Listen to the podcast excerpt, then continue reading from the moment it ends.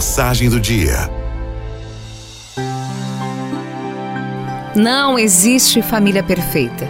Não temos pais perfeitos, não somos perfeitos.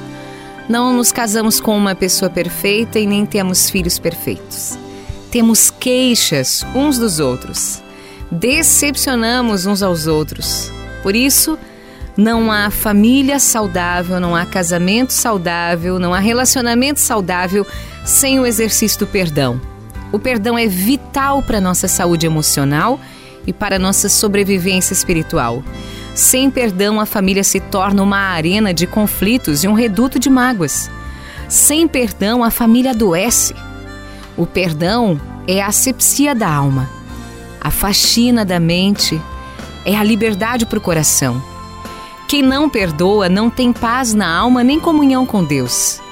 A mágoa é um veneno que intoxica e mata. Guardar mágoa no coração é um gesto autodestrutivo. Quem não perdoa adoece física, emocional e espiritualmente. Sim, fica doente por não perdoar. É por isso que a família precisa ser um lugar de vida e não de morte, um território de cura e não de adoecimento, um palco de perdão e não de acusação e culpa.